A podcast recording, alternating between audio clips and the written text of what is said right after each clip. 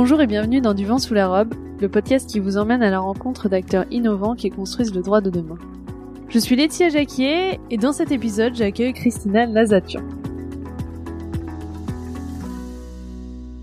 Christina, c'est une femme pleine d'énergie, avec plein d'idées, plein d'ambitions. Elle a eu le CAPA, mais elle a choisi une autre voie que l'avocature, celle de l'entrepreneuriat. Et euh, dans cet épisode, elle nous parle de sa première aventure entrepreneuriale où elle a créé la Lowbox. Elle nous explique comment le confinement les a conduites à s'adapter et à transformer leur modèle. Mais surtout, elle nous parle de l'agence Imagine Legal Design qu'elle a créée avec euh, son associé. Et elle nous explique en détail toutes les étapes de la méthodologie du design thinking. Donc, euh, pour rappel, le legal design, c'est l'application de la méthode du design thinking au domaine du droit. Et donc, elle nous explique en détail toutes les étapes de comment ça fonctionne si on veut créer de nouvelles offres, de nouveaux services, de nouveaux produits, de nouveaux supports, de nouveaux business models, de nouveaux formats aussi pour euh, le contenu juridique. Elle nous parle également de comment s'adapter au niveau de compréhension de ses clients et des différents types de clientèle qu'on peut avoir et de comment simplifier son langage juridique tout en ménageant sa responsabilité, enjeu très important pour les avocats, et euh, de manière générale comment rendre son offre, son langage, ses services plus accessibles, plus impactants, plus intuitifs et plus engageants. Bref, elle a plein plein de choses à nous dire et euh, donc euh, je vous souhaite une très belle écoute.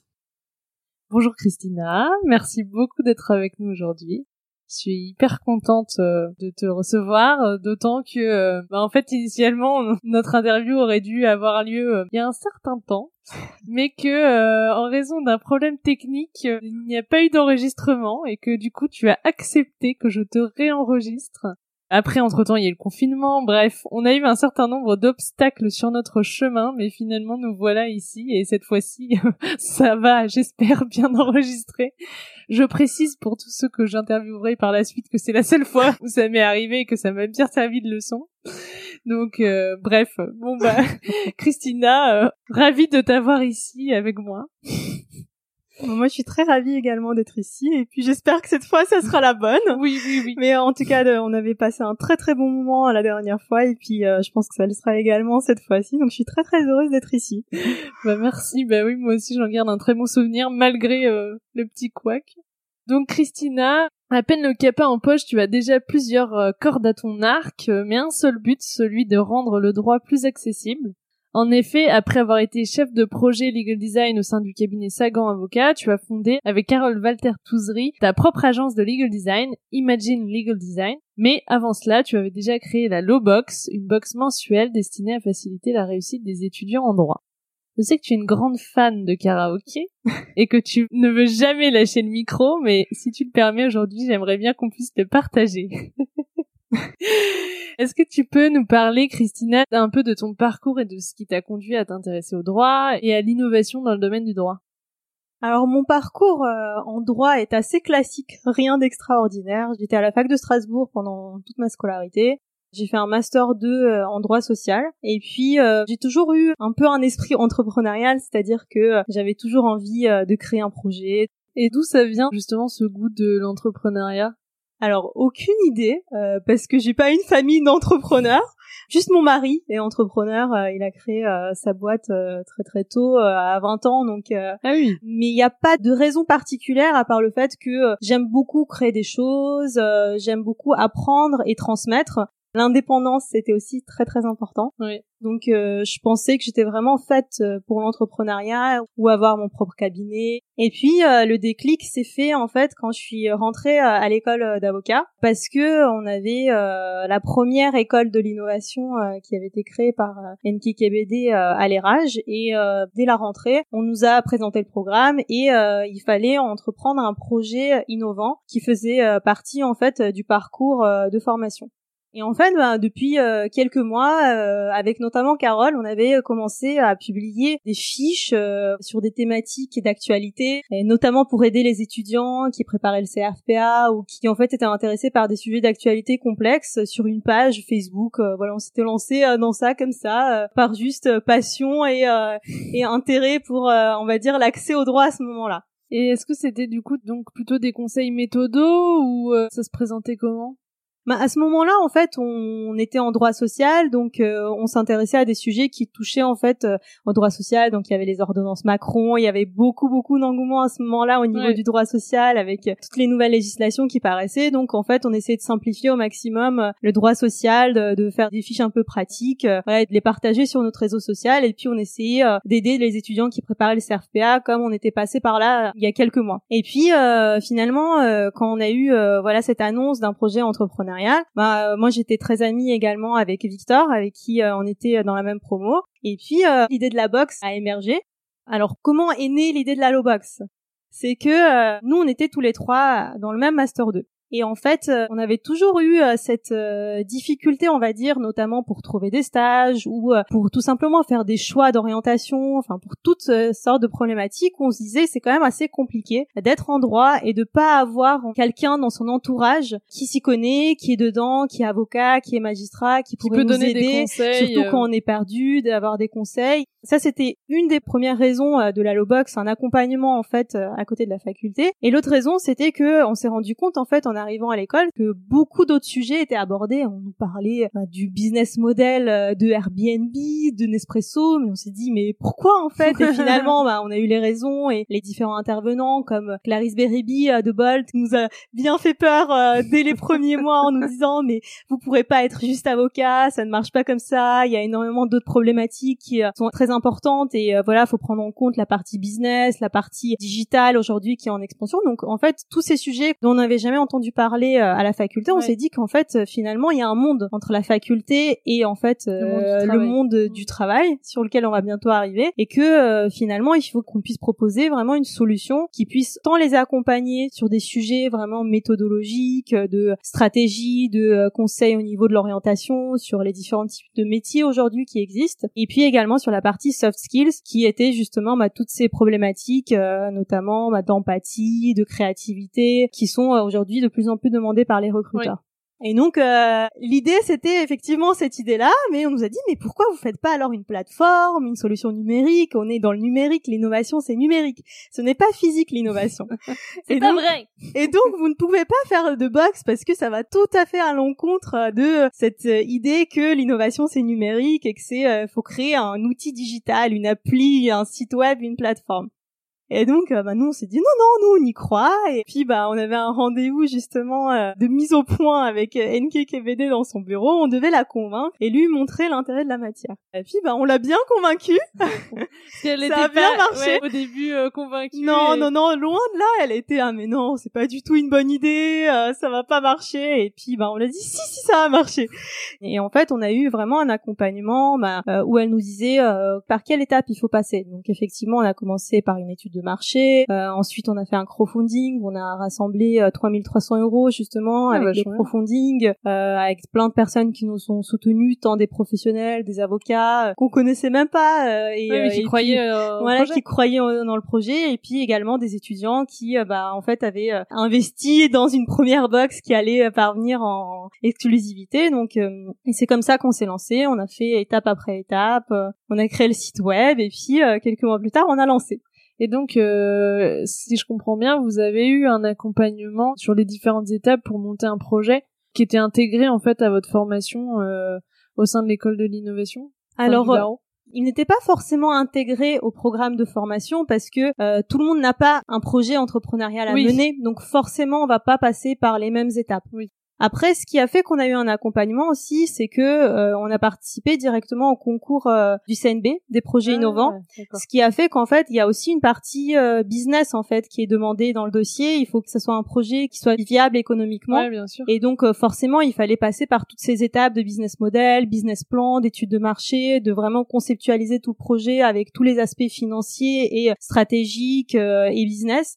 Et c'est ça aussi qui a justifié qu'on a eu un accompagnement parce qu'on était les seuls à participer à ce concours en fait cette année-là. Donc en fait, euh, vous aviez euh, un accompagnement avec des personnes qui pouvaient vous conseiller, euh, mais parce que c'est vous qui avez développé ce projet et que la directrice. C'est la directrice qui nous accompagnait.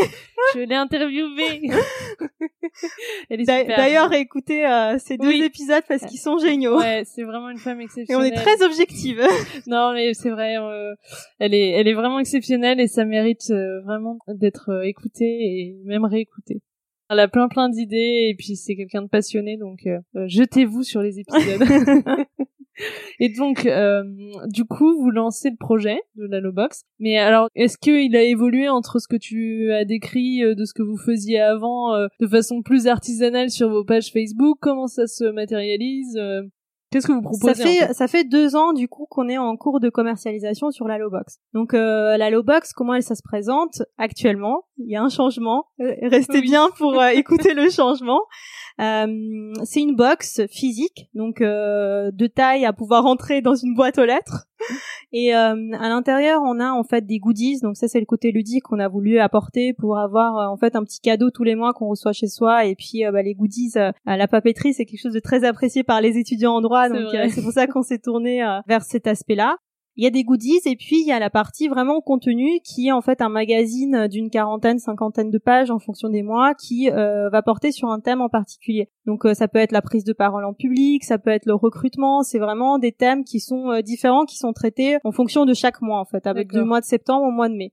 Donc vous suivez le fil aussi de universitaire, ouais le programme à peu près au niveau bah si on est euh, au niveau des choix de master 2 ou de master 1 bah là on aura effectivement un thème consacré à ce point-là. Est-ce que euh, c'est plus du coup axé sur euh, la vie professionnelle, les métiers, enfin l'aspect métier, ou est-ce que c'est aussi méthodologique, des conseils pour réussir son année? C'est très large en fait. Dans chaque magazine, on va avoir des thèmes différents qui sont abordés. Donc euh, souvent en fait on va avoir euh, des thèmes bah, effectivement euh, si on est en octobre on va avoir aussi comment préparer ses travaux dirigés par exemple donc avec des conseils qui sont donnés, on fait des collaborations avec notamment des chargés TD qui vont nous donner bah, leurs clés justement pour réussir.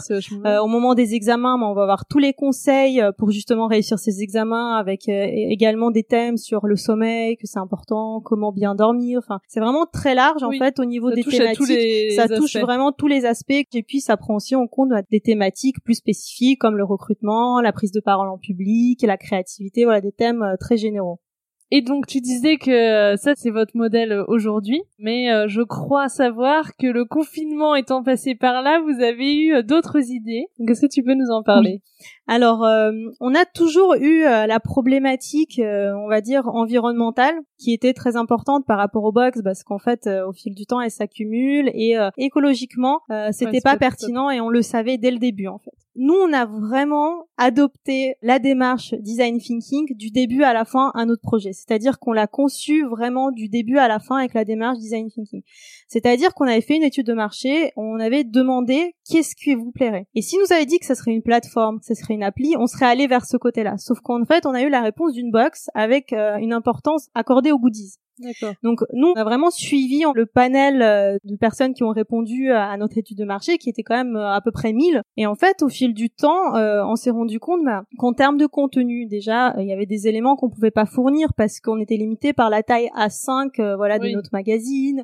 Écologiquement aussi, il y avait beaucoup de problématiques à ce niveau-là. Et puis le confinement est, euh, est arrivé. En fait, pendant trois mois, on n'a pas pu envoyer de box. Donc, on a essayé bah, d'être euh, innovant et de trouver des euh, solutions un peu alternatives. Donc, on a créé vraiment des plannings organisationnels. On a essayé de les accompagner au maximum avec un groupe WhatsApp auquel on répondait et qu'on essayait vraiment de les rassurer. Donc, on a créé vraiment des éléments qu'on n'aurait pas forcément fait et qui nous ont permis de nous dire que, en fait, finalement, la partie contenu, accompagnement aussi en plus en termes de vidéos, en termes d'accompagnement, on va dire digital, des outils qu'on pouvait créer et euh, mettre à disposition numériquement, mais ce qui n'était pas possible de manière physique. C'est vraiment un plus qu'on veut apporter, mais qu'on peut pas actuellement avec la box. Donc euh, du coup, on a pris un, virage à 360 degrés et on est parti vers cette conception que oui, l'innovation c'est numérique et euh, on a abandonné un peu. Alors, on n'a pas abandonné à 100% l'idée de la box parce qu'en fait, donc aujourd'hui, ça va être quoi la solution? Ça va être une plateforme e-learning sur laquelle ils pourront bah, commander des box. Donc euh, on va garder euh, trois box sur l'année. Donc la box qu'on appelle de rentrée de l'étudiant qui contiendra énormément de goodies pour la rentrée.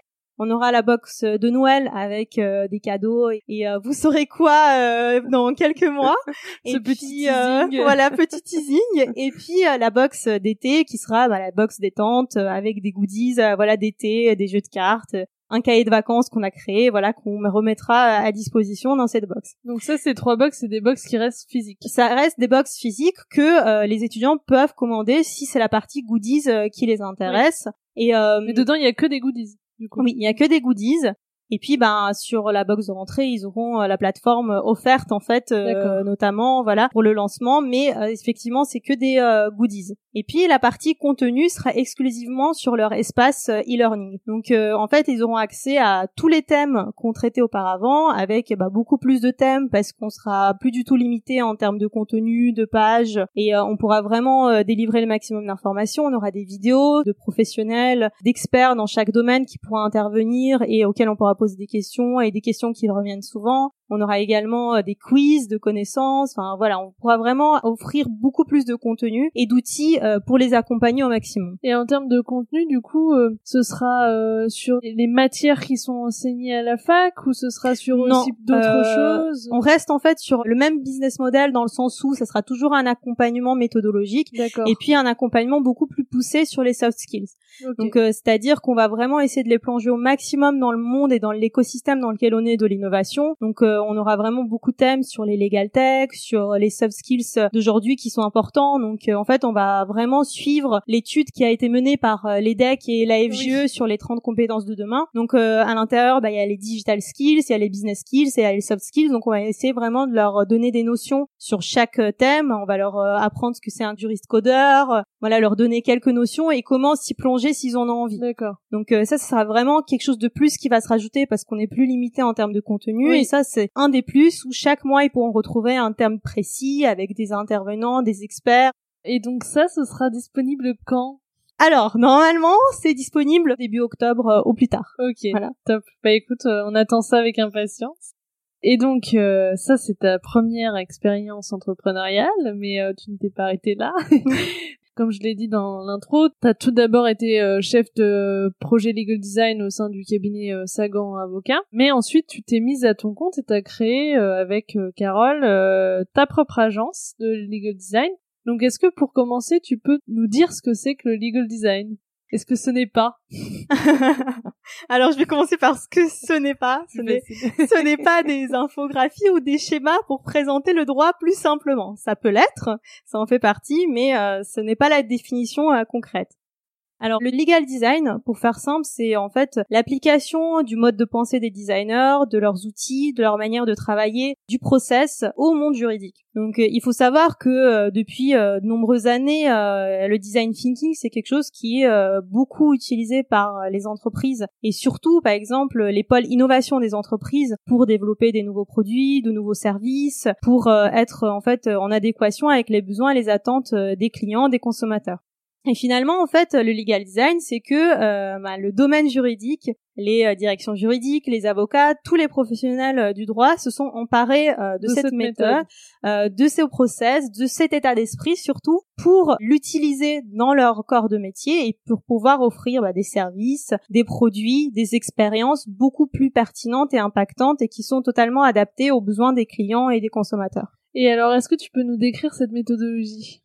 Alors la méthodologie, c'est euh, en fait 4-5 étapes en fonction de comment on le présente, où on va vraiment essayer de comprendre au maximum les besoins de notre utilisateur, de notre client par une phase d'empathie, c'est-à-dire qu'on va se poser avec eux tout simplement, on va échanger, euh, ça c'est quelque chose euh, dont les professionnels ont un peu de mal et on s'en rend compte quand on fait justement les formations que euh, cette partie de création des entretiens utilisateurs, d'appeler leurs clients et leur poser des questions, c'est quelque chose où ils ont encore beaucoup de mal, mais en fait finalement quand ils le font, ils se rendent compte de l'intérêt. Et que avoir un client depuis une vingtaine d'années et de se dire mais je le connais très bien mon client, il a pas besoin de ça, il veut pas ça, ben en fait une fois qu'on l'interroge et qu'on lui donne la parole et qu'on lui laisse le droit de s'exprimer sur des thématiques qu'on n'a pas forcément en plus abordées pendant notre euh, mission. Euh, oui, c'est ça.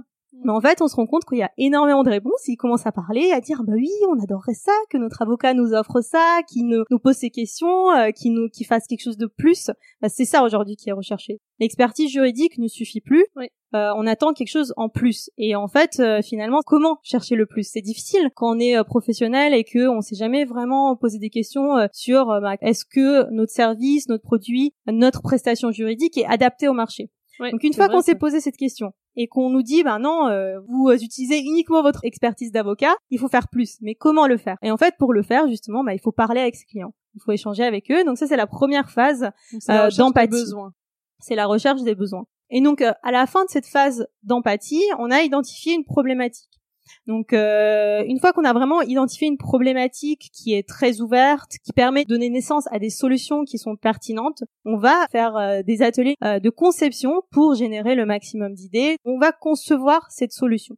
Donc comment on va le faire? Ben, On va en fait avoir des ateliers qu'on appelle de divergence, c'est-à-dire qu'on va utiliser des outils pour faire immerger le maximum d'idées en un peu de temps et puis concevoir des idées qui sont originales et créatives. Ça c'est l'objectif. Je donne l'exemple du mashup qu'on peut utiliser où on va se dire, ben, on va mêler euh, le droit environnemental avec une plateforme YouTube. Et en fait, notre solution doit emprunter des deux. Comment faire? Et du coup, en réfléchissant pendant 10 minutes avec euh, toutes ces parties prenantes, ses collaborateurs, les utilisateurs, en fait, on va arriver à des solutions extraordinaires qu'on pourra ou non mettre en place tout de suite, qui seront ou non viables, faisables ou pas, mais qui nous permettent vraiment de creuser au maximum et de ne pas rester en fait focalisé sur son domaine et rester fermé sur ce qui est possible et envisageable, mais selon notre point de vue. Tu peux nous expliquer ce que c'est que le mashup?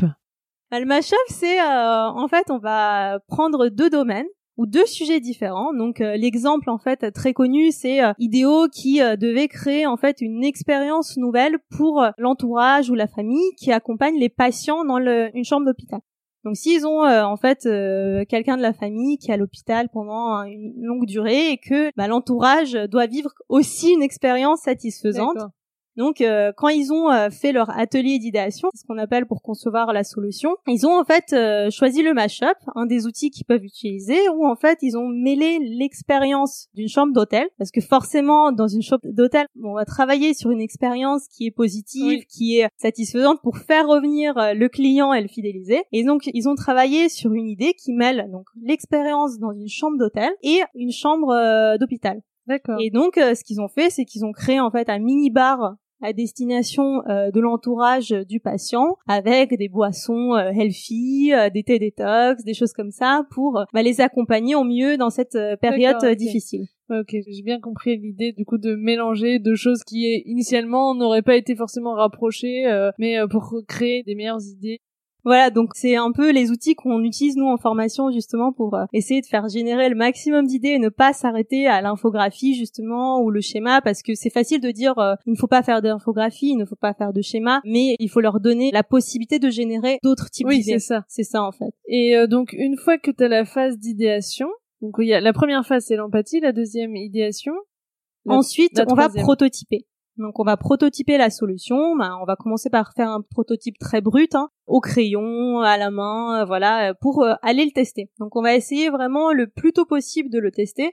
Comment on va le tester? Ben, On va rappeler le client avec qui euh, on a discuté auparavant pour l'entretien utilisateur, ou bien on va concevoir un atelier avec quelques utilisateurs à qui on va faire tester la solution, on va la présenter, si c'est une application, ben, on va essayer euh, de leur faire utiliser, euh, de nous dire si c'est assez intuitif, si c'est un autre type de support, un podcast, une vidéo, on va leur présenter l'idée. Et puis, euh, surtout dans le domaine juridique, on va se focaliser sur la partie du texte pour savoir si ce qu'on a délivré, parce que souvent dans le domaine juridique, ce qu'on va avoir, c'est des solutions effectivement innovantes, mais qui vont emprunter le texte juridique et qui vont faire en sorte qu'il soit accessible et clair.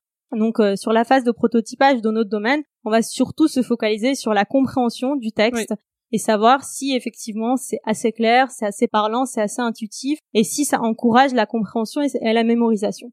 Ouais, donc la forme est bien sûr importante, mais euh, il y a la partie euh, est-ce que mon contenu juridique va être intelligible et compréhensible. C'est ça. Dans notre domaine à nous, on va se focaliser, on va dire, dans la première phase de test, surtout sur le fond et sur la compréhension du texte, n'importe quel euh, texte juridique. Après ça, c'est quand tu appliques la méthode à des documents juridiques, du coup.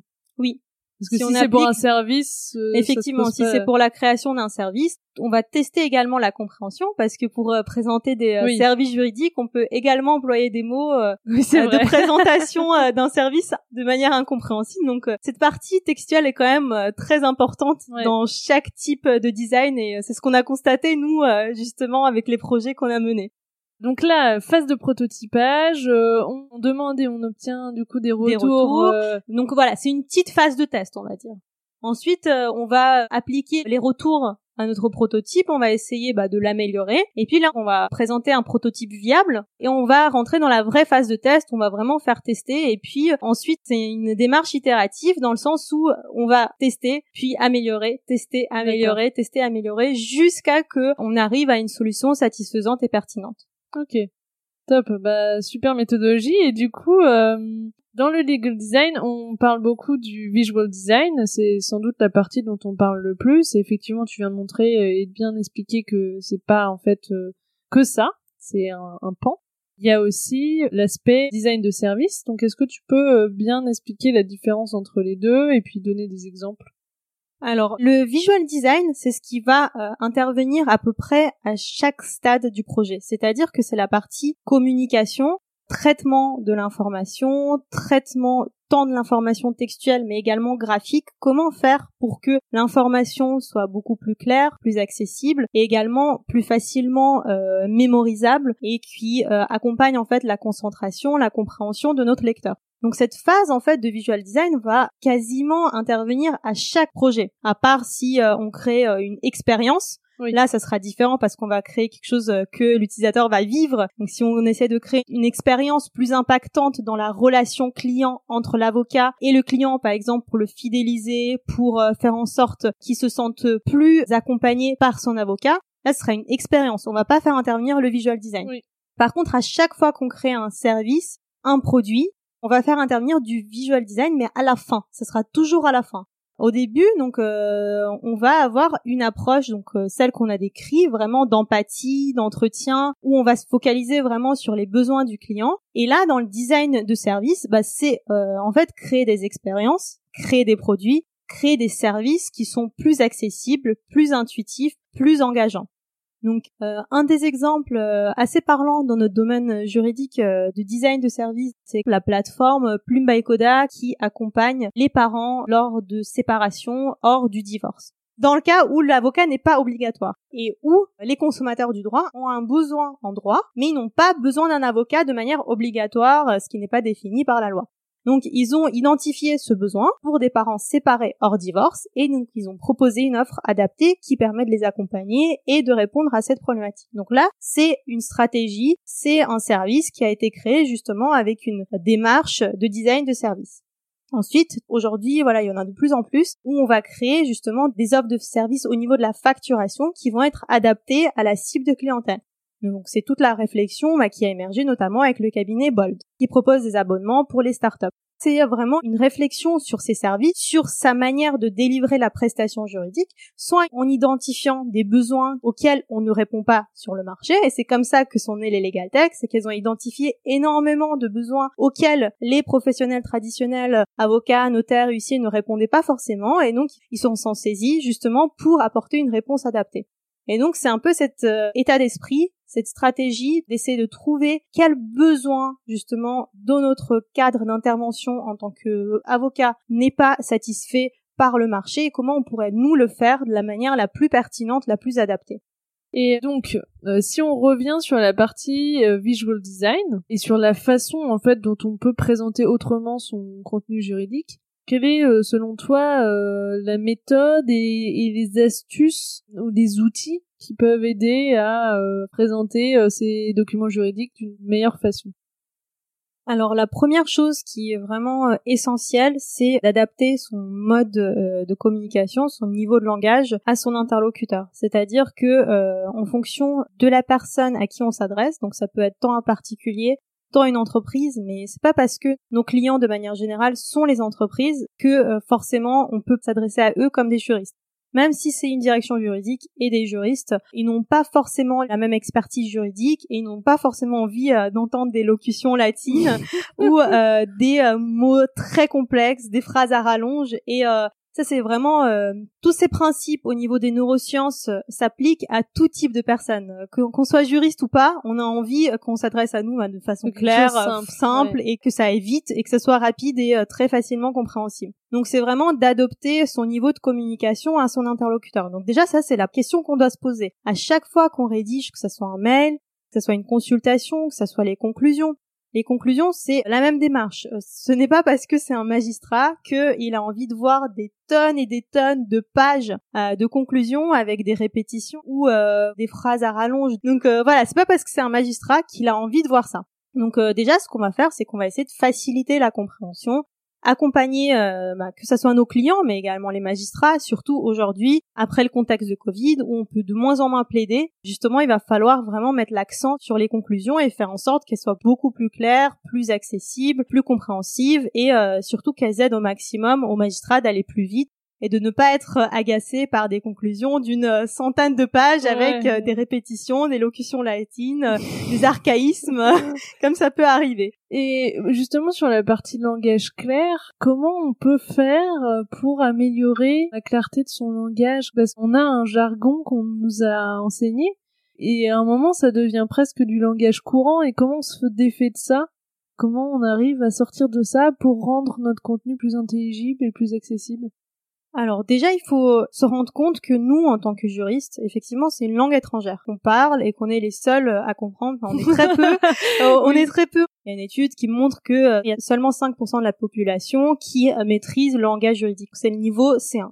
C'est-à-dire que euh, la langue qu'on est en train de parler n'est compréhensible euh, que par 5% de la population, ah donc pas 95% qui représente à peu près toute notre clientèle. Donc euh, ce qu'il faut faire, c'est bah, quel niveau est compris par 95% de la population? C'est le niveau B2. C'est le niveau qu'on maîtrise à la sortie du lycée. Effectivement, ça ne veut pas dire qu'on doit utiliser un langage extrêmement simpliste, mais il faut faire en sorte d'utiliser des mots et des termes du langage commun. Alors comment on fait quand on a effectivement euh, cette habitude de parler en tant que juriste? Déjà, ce qu'on peut faire, c'est voilà se poser des questions tout simplement sur les phrases qu'on est en train de faire. Ça, c'est la première étape. Et puis la deuxième étape, bah, c'est de poser des questions à son client. Donc on lui envoie le document. C'est vrai qu'au départ, on va pas forcément avoir euh, l'intuition, les mécanismes pour remplacer certains mots par des mots beaucoup plus clairs, beaucoup plus compréhensifs pour notre euh, lecteur. Mais ce qu'on peut déjà faire, c'est euh, avoir cette réflexion, se poser des questions et puis en faire des tests. Donc envoyer tout simplement la consultation à notre client et puis bah, prendre dix minutes, l'appeler et puis lui dire, bah en fait, on est dans un processus de simplification et de clarification de notre démarche. Et puis, bah, on aimerait savoir, par exemple, dans ce texte, qu'est-ce que vous n'avez pas compris? Et ça va nous donner des réponses en fait euh, et on le fait quelques fois bien sûr ça prendra quelques temps bon, 10 minutes euh, voilà ça prendra 10 minutes à chaque fois. Et puis au fur et à mesure on va comprendre quel type d'expression quel type de mot n'est pas compris par euh, nos utilisateurs. Et j'imagine aussi que quand parce que parfois on envoie des documents juridiques et puis ou même lors d'un call on va avoir euh, quand les clients osent poser la question parce que c'est pas toujours le cas euh, des clients qui vont poser la question euh, mais qu'est-ce que ça veut dire ça? Ou là vous voulez dire quoi? Bah, peut-être de prendre le réflexe de noter et pour se dire bah ça peut-être que du coup je peux l'expliquer autrement. Parce que en fait à l'oral on a ce côté où finalement on va pouvoir expliquer plus simplement. Donc pourquoi on le retrouve pas à l'écrit? C'est des réflexes je pense des habitudes c'est des habitudes et puis c'est aussi euh, le fait de vouloir se protéger parce que euh, nous ça c'est euh, ça c'est quelque chose qui revient sans cesse dans nos discussions avec des professionnels du droit avec des avocats et c'est aussi voilà on a créé un concept dont on pourra en parler justement pour essayer de faire en sorte que sur du design de documents juridiques sur lesquels on travaille qu'on puisse avoir cette touche de responsabilité qui puisse se rajouter quand il le faut mais d'avoir des textes beaucoup plus clairs donc on a travaillé sur des solutions euh, sur ce point-là, mais euh, effectivement c'est la question de la responsabilité aujourd'hui qui est très importante où on va souvent nous dire si on met euh, du langage juridique clair, on sera plus protégé parce qu'on n'aura pas ni le maximum d'infos qui nous permet justement de se dédouaner s'il y a une problématique dans le dossier. En fait, il faut se rendre compte que euh, le langage juridique clair, c'est pas réduire sans réflexion le texte. C'est en fait euh, faire en sorte de dire exactement la même chose en termes de message juridique qu'on va communiquer, mais supprimer ce qui est superflu. Et très souvent, si on commence à faire une analyse sur les textes, et c'est ce qu'on fait avec nos clients, ben, on commence à travailler la partie langage juridique clair avec eux, on se rend compte ensemble que on a divisé par deux ou par trois le texte parce qu'on a enlevé ce qui est superflu. Et puis après, ils nous disent souvent, attendez, faut quand même que je vérifie qu'on est bon au niveau de la responsabilité, qu'on n'a pas trop réduit. Et on dit, bah oui, oui, oui, c'est ce qu'on va faire justement, c'est prévu. On va vérifier, on va relire ensemble, reprendre les deux documents et puis voir si effectivement euh, le langage juridique clair a trop réduit ou pas. Et souvent, le constat elle-même, non, ça a juste simplifié, c'est beaucoup plus clair, beaucoup plus, court forcément, mm. parce que on a enlevé le superflu qui n'avait aucun intérêt et c'est plus impactant et euh, ça permet de mieux comprendre, mieux euh, visualiser, mieux euh, mémoriser l'information. Et donc vous, au sein de votre agence, donc Imagine Lego Design, vous proposez des formations là-dessus? Oui, alors on propose différents types de formations. Donc déjà au niveau des formations en groupe qu'on propose, on va avoir trois niveaux. Donc euh, le niveau 1, on va adopter totalement cette démarche que j'ai expliquée. Donc on va prendre un sujet et euh, on va vraiment suivre euh, la méthodologie du design thinking du début à la fin. C'est-à-dire un sujet juridique? Alors un sujet, une problématique qui peut se poser, donc on peut prendre la question par exemple de la facturation qui est importante aujourd'hui, où euh, les tarifs de manière générale des cabinets d'avocats ne sont pas transparents, ne sont pas clairs, ne sont pas accessibles. On ne sait pas pourquoi on paye et ça c'est une grosse problématique aujourd'hui. Donc on va prendre une problématique comme telle, on peut prendre une problématique. Voilà. La dernière formation qu'on a délivrée, la cliente avait une problématique au niveau de la rupture conventionnelle et de sa compréhension avec des clients qui n'étaient pas français parce que c'était clients allemands et ils n'avaient aucune compréhension euh, du euh, domaine juridique français qui est assez quand même euh, particulier surtout en France au niveau du droit du travail. Donc quand c'est des formations sur mesure, donc là c'était une formation sur mesure, c'était pas une formation en groupe, on va vraiment s'adapter à la problématique de l'avocat et on va dérouler vraiment du début à la fin le processus, donc euh, de la phase d'empathie jusqu'à la fin euh, avec la phase de conception et de prototypage et on va vraiment créer les entretiens utilisateurs, le guide utilisateur, on va faire les entretiens, on va prévoir justement en amont les clients qu'il faut appeler s'ils arrivent à trouver des clients. C'est euh, d'autant plus pertinent et d'autant plus impactant. On leur dit aussi à quelle heure ça sera à peu près au niveau de la journée ce process là pour qu'ils puissent leur dire ben voilà entre 11 et midi 30, est-ce qu'on peut vous appeler à cet horaire-là? Et puis, bah, tenez-vous euh, disponible si c'est oui euh, à, ce à ce créneau horaire. Si ce n'est pas le cas, nous on va leur trouver euh, des cibles qui sont à peu près dans le même cadre de clientèle qu'ils peuvent avoir et on va en fait les appeler. Donc on va vraiment appliquer tout le process du début à la fin. Et donc la spécificité de nos formations, c'est qu'on a essayé de créer une vraie expérience. Donc nous même on a fait des formations bien sûr et puis euh, on a également créé un panel euh, d'utilisateurs euh, qu'on a interrogé sur qu'est-ce que c'est la formation pour eux, qu'est-ce qu'ils attendent d'une formation et puis on a interrogé aussi des avocats qui ont suivi des formations et très souvent les remarques qui en ressortent sur une mauvaise expérience revécue en, formation c'est que on va avoir un aspect théorique important et, euh, Donc la mise en pratique. C'est ça. Et souvent, on va en ressortir avec des réponses qui peuvent s'appliquer, mais qu'on ne voit pas comment nous les mettre en œuvre dans notre activité. C'est ce passage de l'apprentissage théorique à la mise en pratique qui est, pas évident. Et donc euh, nous, ce qu'on a choisi, c'est que euh, dans notre formation, il y a 99% de pratique. C'est-à-dire qu'on va pas leur expliquer ce que c'est le legal design, on va pas leur expliquer pourquoi ils ont besoin du legal design, on va pas leur expliquer pourquoi ils ont besoin du langage juridique clair, ils vont le pratiquer et ils vont le découvrir justement en, le faisant.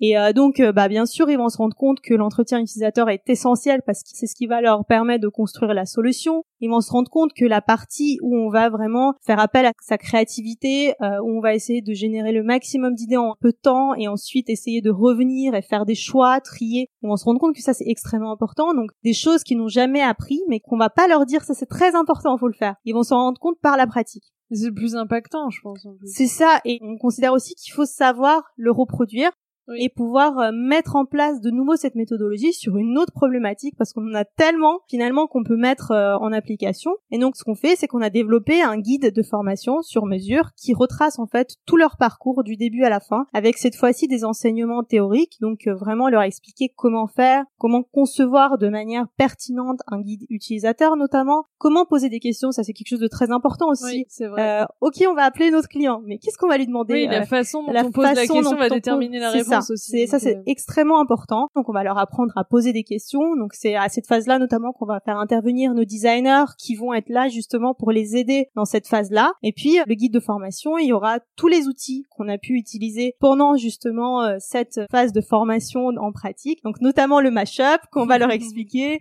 d'autres outils vraiment euh, pertinents euh, qu'on va leur expliquer. Et puis ben à la fin, ils ressortent avec des réponses sur leur cas particulier et ce qu'ils peuvent faire justement à l'avenir dans leur euh, activité, que ce soit au niveau de leurs offres de services, que ce soit au niveau des outils qu'ils ont besoin pour aller plus loin, que ce soit au niveau des documents juridiques, que toutes les problématiques qui peuvent se poser. Et donc ça, ça ressort du parcours qu'ils ont fait et des questions qu'ils ont posées lors de la mise en situation? Oui, c'est exactement ça. C'est-à-dire que le parcours est conçu de telle manière que ça leur fait se poser des questions sur comment est leur activité, comment est leur cabinet, comment est perçu leur cabinet par les clients, comment eux-mêmes perçoivent leur activité et comment ils peuvent aller plus loin sur l'avenir et une vision d'avenir. Et est-ce que euh, il y a une thématique qui est la même pour tous ou est-ce que tu viens à la formation et chaque groupe choisit sa problématique? Alors, sur des formations en groupe qui sont euh, en fait euh, pratiquées, on va dire en intra, c'est-à-dire chez nous, ça sera différents types de thématiques qu'on va proposer et ils vont choisir et travailler en groupe. Mais des thématiques larges qui vont les toucher dans n'importe quel type de domaine dans lequel ils seraient, voilà, que ce soit du droit du travail, du droit de la famille, du droit pénal. D'accord. Et ensuite, les personnes qui sont intéressées par une formation sur mesure vraiment sur une problématique parce qu'ils se disent, alors moi je sais que je dois transformer cette offre de service et que je veux travailler exclusivement sur ça. Là, ils vont venir avec cette problématique-là ce document juridique qu'ils veulent euh, transformer, euh, redesigner par exemple une convention d'honoraires, un contrat de mission, et on va travailler exclusivement sur ce sujet. D'accord, donc là c'est une offre distincte de la formation dont C'est ça, on va créer le, on va adapter le parcours à la situation, donc à la problématique, et puis pouvoir le faire vraiment sur mesure avec eux. Donc euh, à l'issue du premier niveau de formation que vous offrez, pour euh, résumer, tu as donc le parcours utilisateur, la mise en situation euh, des personnes formées qui réfléchissent sur une problématique donnée et qui vont vraiment mettre en œuvre toutes les étapes méthodologiques dont on a parlé avec le retour des clients, etc. pour sortir avec des idées de solutions. Et derrière, vous leur donnez aussi ce guide de formation euh, qui euh, leur permet en fait d'avoir euh, vraiment toutes les infos pour continuer à le mettre en pratique sur d'autres types de problématiques. c'est ça. Et donc là, tout l'aspect visual design, c'est pas intégré là-dedans?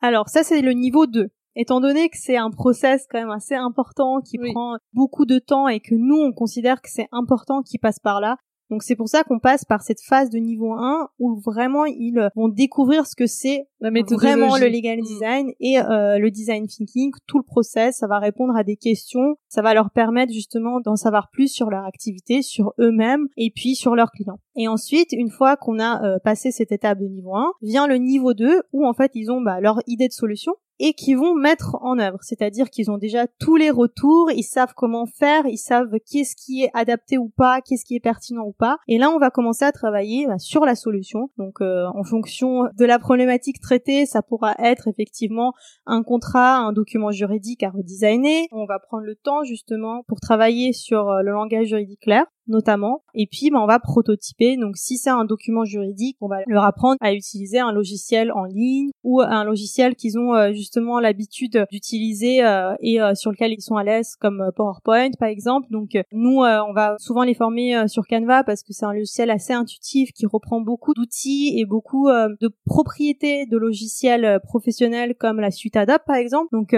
c'est assez simple et intuitif pour des personnes qui sont pas très tech, on va dire. Est-ce que tu peux expliquer ce que c'est Canva du coup? Alors Canva, c'est un logiciel de visualisation graphique en ligne. Il y a peut-être des personnes qui le connaissent parce qu'elles y font euh, des cartes de visite ou euh, des cartes euh, hein. d'anniversaire ou des faire-part, des faire-part d'anniversaire, de mariage. On peut y faire énormément de choses et à la base, ça a été créé dans cet objectif-là. Et puis, il y a également des modèles d'infographie, mais qui sont des infographies euh, de format plutôt web. Et ensuite, nous, on va plutôt travailler sur des formats qui vont être adaptés. Ben, on va travailler vraiment sur un format qui sera adapté soit aux réseaux sociaux, soit sur un format adapté à un document juridique qui sera plutôt du format A4. Donc là, on va identifier et travailler ensemble sur la solution pertinente au niveau du format également. Et euh, si on prend par exemple les documents juridiques euh, phares, euh, par exemple le contrat, la consultation juridique, les conclusions, qu'est-ce que tu peux donner comme conseil ou comme astuce qui soit propre à chacun de ces différents documents pour mieux les présenter, maximiser leur impact? La première étape, c'est de s'interroger sur le destinataire du document pour vraiment cibler le niveau de langage qu'on va devoir utiliser. Ensuite, euh, on va s'interroger sur l'objectif du document, c'est-à-dire si c'est une euh, consultation, alors c'est quoi euh, l'objectif poursuivi? Donc parfois, ça peut être d'avoir des maximum d'informations sur un sujet donné pour pouvoir ensuite à un moment donné se projeter et faire une décision. Oui, c'est la finalité en fait. C'est ça, la finalité poursuivie. Ensuite, on peut avoir une question très technique où on a besoin vraiment d'une réponse et du process à suivre s'il y en a un, comment faire, la démarche à suivre. Donc là, ça sera par exemple vraiment euh, un process en donnant bah, une checklist de choses à faire. Vous êtes dans ce cas-là, donc faites attention à faire ça, ça, ça, ça. Et donc en fonction vraiment de la finalité, on va avoir euh, une autre structuration. Donc euh, ça, c'est pour tous les documents juridiques, c'est la même démarche. Ensuite, euh, au niveau des contrats notamment, on va avoir cet euh, aspect de responsabilité beaucoup. Par exemple, euh, on travaille actuellement sur des conditions générales de vente avec un cabinet d'expertise comptable. On travaille aussi sur une convention d'honoraires, un contrat de mission avec un cabinet d'avocats. Et c'est vrai que sur ce type de contrat, la notion de responsabilité est très importante. Et donc, ce qu'on va faire souvent sur ce type de contrat, on a développé un concept qu'on appelle le click and learn de Imagine c'est que on va transformer euh, le texte en langage juridique clair, c'est toujours la première étape et c'est l'étape essentielle, mais on va donner la possibilité aux professionnels de nous dire que parfois il y a des clauses qui sont importantes et qu'on va devoir quand même conserver, bien sûr les euh, mettre en langage juridique clair, mais mettre un commentaire important et qu'on va pouvoir faire en fait par une technique de euh, petit plus qui va se rajouter comme sur une page web en fait dans une solution digitale sur laquelle il va falloir appuyer pour avoir les informations supplémentaires.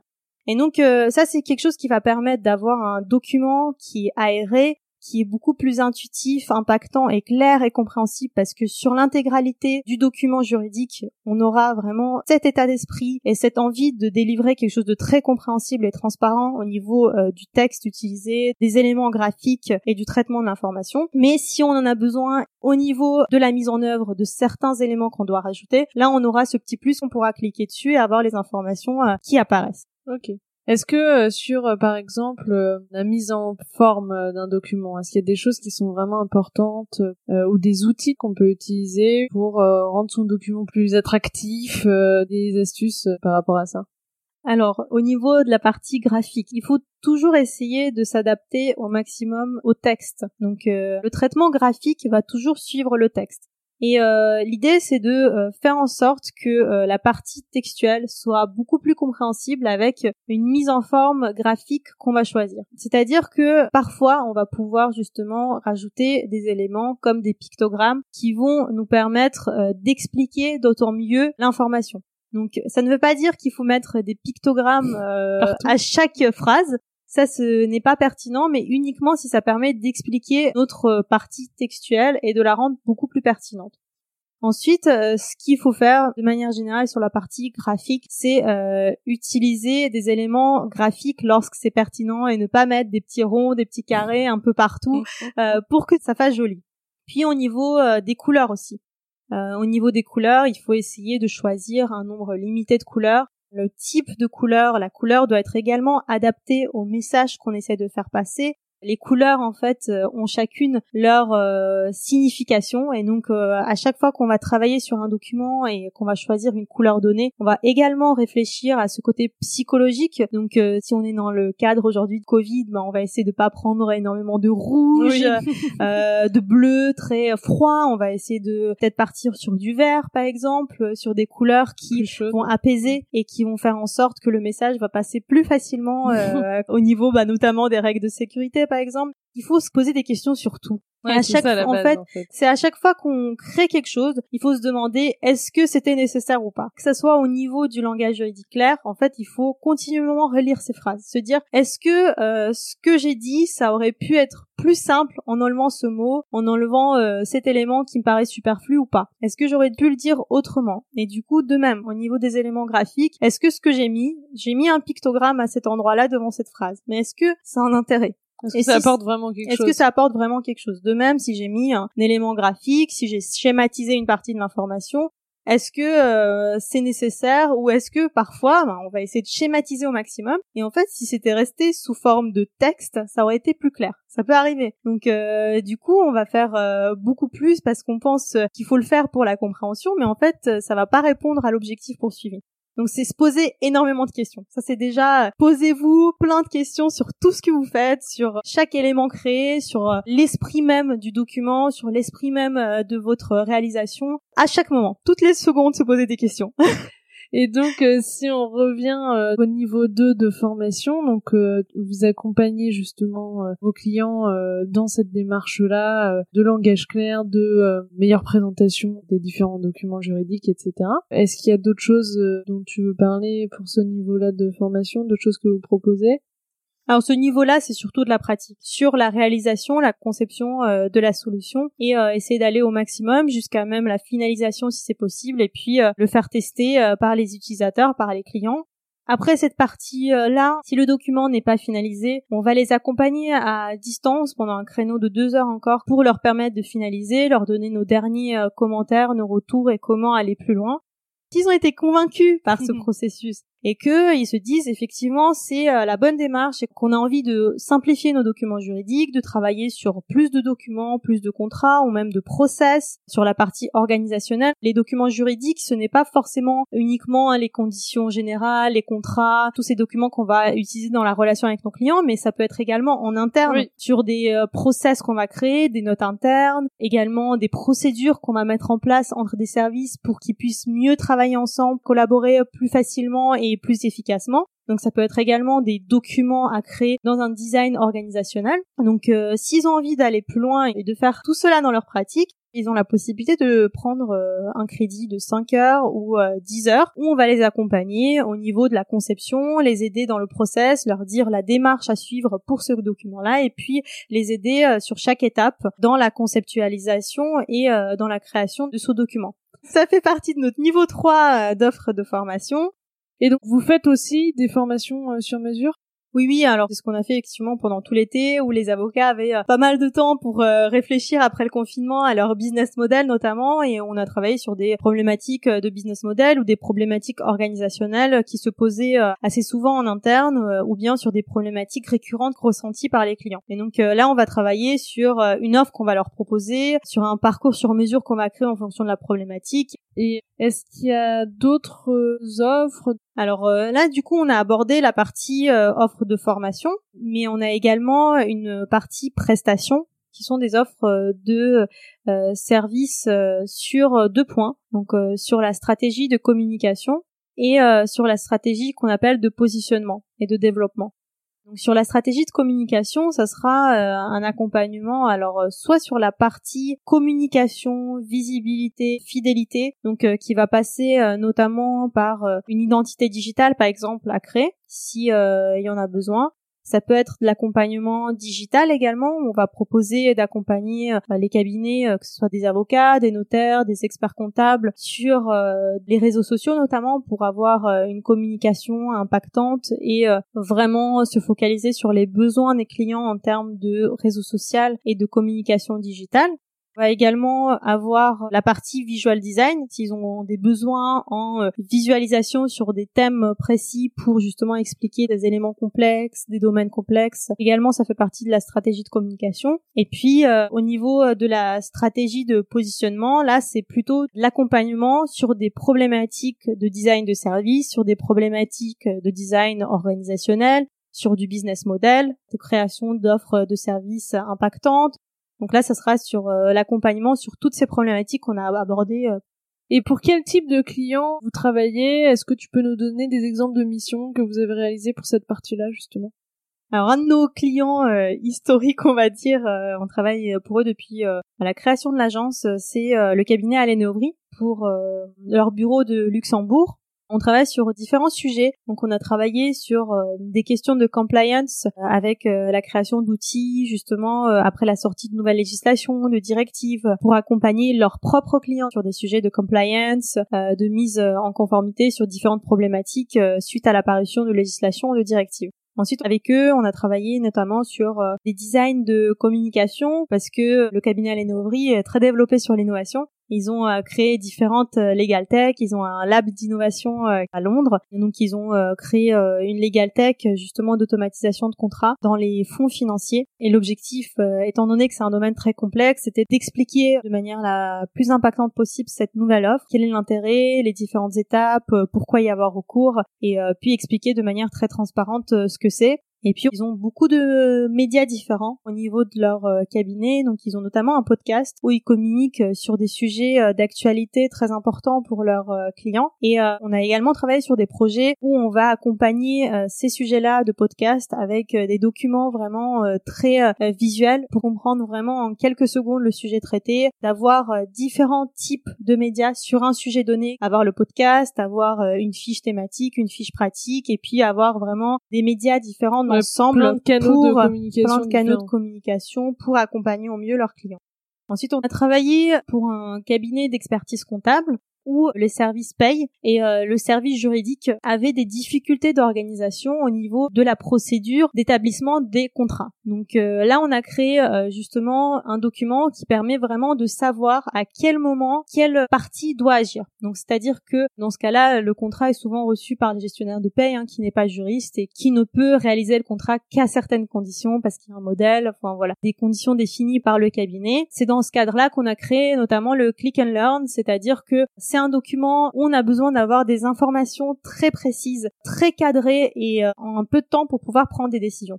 Mais pour pouvoir prendre des décisions, il faut aussi avoir des précisions parfois, parce que si on vient d'arriver, ben, on n'a pas une connaissance euh, assez élargie de toutes les problématiques qui peuvent se poser sur un contrat donné. Donc là, on va avoir cette euh, partie de click and learn qui va nous permettre d'avoir des informations supplémentaires sur un point donné et de continuer le process pour savoir si c'est à nous ou pas de faire le contrat. Donc là, c'est sur la partie vraiment organisationnelle et puis ben ça c'est aussi quelque chose d'important, c'est euh, de mesurer l'impact et euh, l'après en fait de la réalisation euh, du process, du design qu'on a mis en place et puis de prendre des mesures de KPI pour savoir est-ce qu'il y a eu un impact, est-ce que ça a permis de fluidifier les relations, est-ce que ça a permis d'être plus efficace et effectivement, on a eu des retours très positifs où aujourd'hui ça roule très bien, chaque service sait quand et comment il doit intervenir et ça permet vraiment bah, d'être plus efficace et plus productif, ce qui est euh, très important, euh, que ce soit dans les cabinets d'expertise comptable, mais euh, dans tout mm. type d'activité.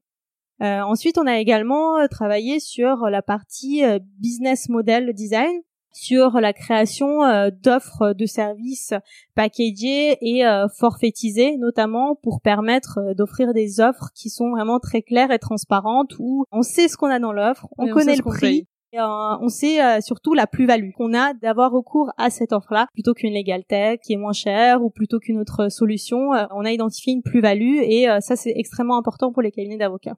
On a travaillé aussi sur des politiques de protection de données, des conditions générales de vente on travaille également avec des startups pour euh, la création euh, d'un parcours euh, design thinking qui leur permettent de savoir si leur business model est pertinent, s'il est assez adapté à leur cible de clientèle, pour se poser des questions au niveau de l'empathie, au niveau des besoins, au niveau des pain points, donc toutes ces questions-là. Et il y a la question, une fois qu'on a décidé de changer un, certain nombre de choses, euh, comment est-ce qu'on implique, on entraîne nos équipes avec nous? Parce que en fait, euh, si toi tu décides un truc, mais que finalement euh, t'accompagnes pas tes équipes dans ce processus de changement, ben, ce qui risque de se passer, c'est que personne ne va adopter ces nouvelles méthodes et donc ça n'aura pas servi à grand chose. c'est un processus de sensibilisation à mener. C'est-à-dire que sur un sujet donné qu'on a identifié et euh, sur lequel on va trouver euh, important euh, de travailler, la meilleure manière de convaincre ces équipes, c'est en fait tout simplement de créer des ateliers où on va vraiment rassembler les clients, les équipes, le chef de projet et on va montrer l'intérêt de le faire, on va montrer pourquoi il est important d'aller dans cette direction-là et souvent par ce biais-là, on va les convaincre. Puis essayer de faire en sorte de souder les équipes, de montrer que ça va permettre de renforcer justement les équipes, la collaboration, l'agilité, que c'est l'avenir et que euh, on doit aller dans ce sens, sinon on est euh, voué à disparaître tout simplement. Et je sais que tu fais aussi partie du lab légal. Est-ce que tu peux nous expliquer ce que c'est et en quoi ça consiste?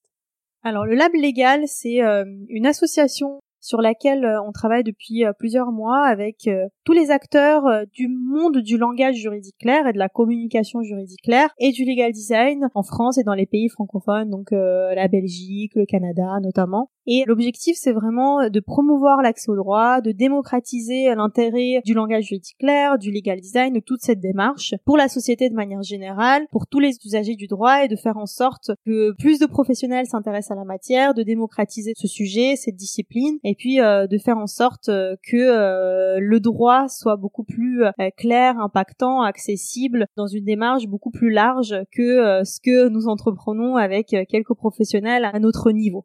Donc c'est vraiment une volonté d'information et de démocratisation. Et euh, si tu devais résumer les premiers pas à faire si on s'intéresse au legal design et qu'on veut aller plus loin?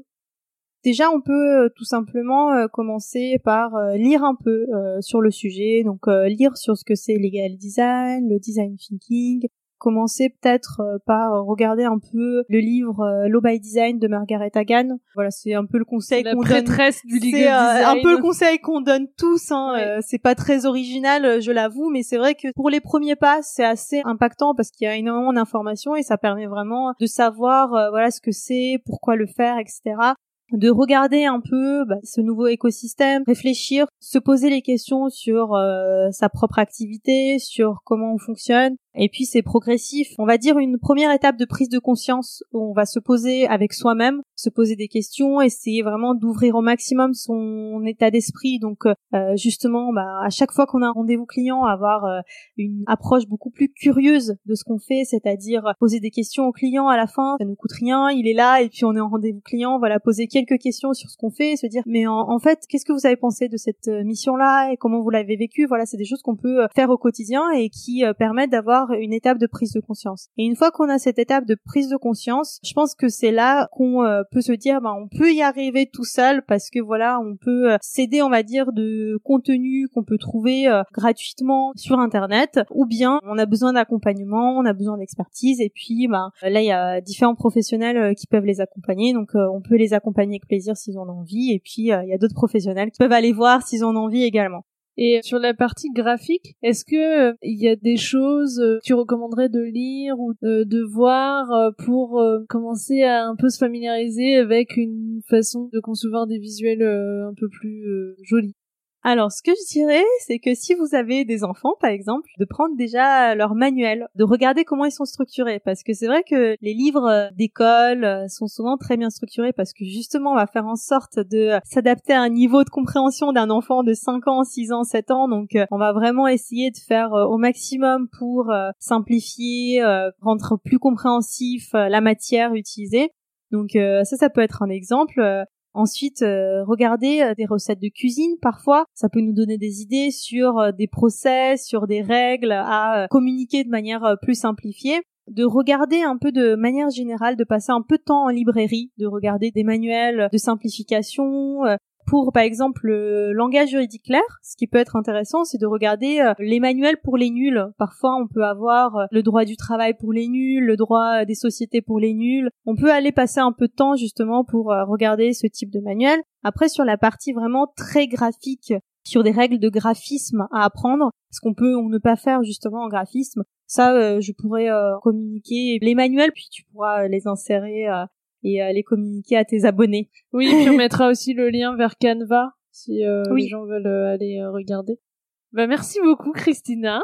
Bah, merci Laetitia à toi. Je suis ravie. Euh, J'espère que ça s'est enregistré cette fois. Écoute, je vois la petite lumière rouge, donc a priori euh, tout ira bien. Euh, bon, sinon je la chance. à tout la chance de m'entendre cette fois. Mais bon, finalement, c'était très bien. Tu m'as offert deux moments de qualité. écoute, merci beaucoup et puis bah, bon vent à tous tes projets. Et bon vent à du vent sous la robe également. merci beaucoup. Au revoir. Au revoir Laetitia. Voilà, c'est terminé pour aujourd'hui. J'espère que l'épisode vous a plu. Si le podcast vous plaît, n'hésitez pas à me mettre une très bonne note, de préférence 5 étoiles sur iTunes, ça m'aidera beaucoup, et à parler du podcast autour de vous.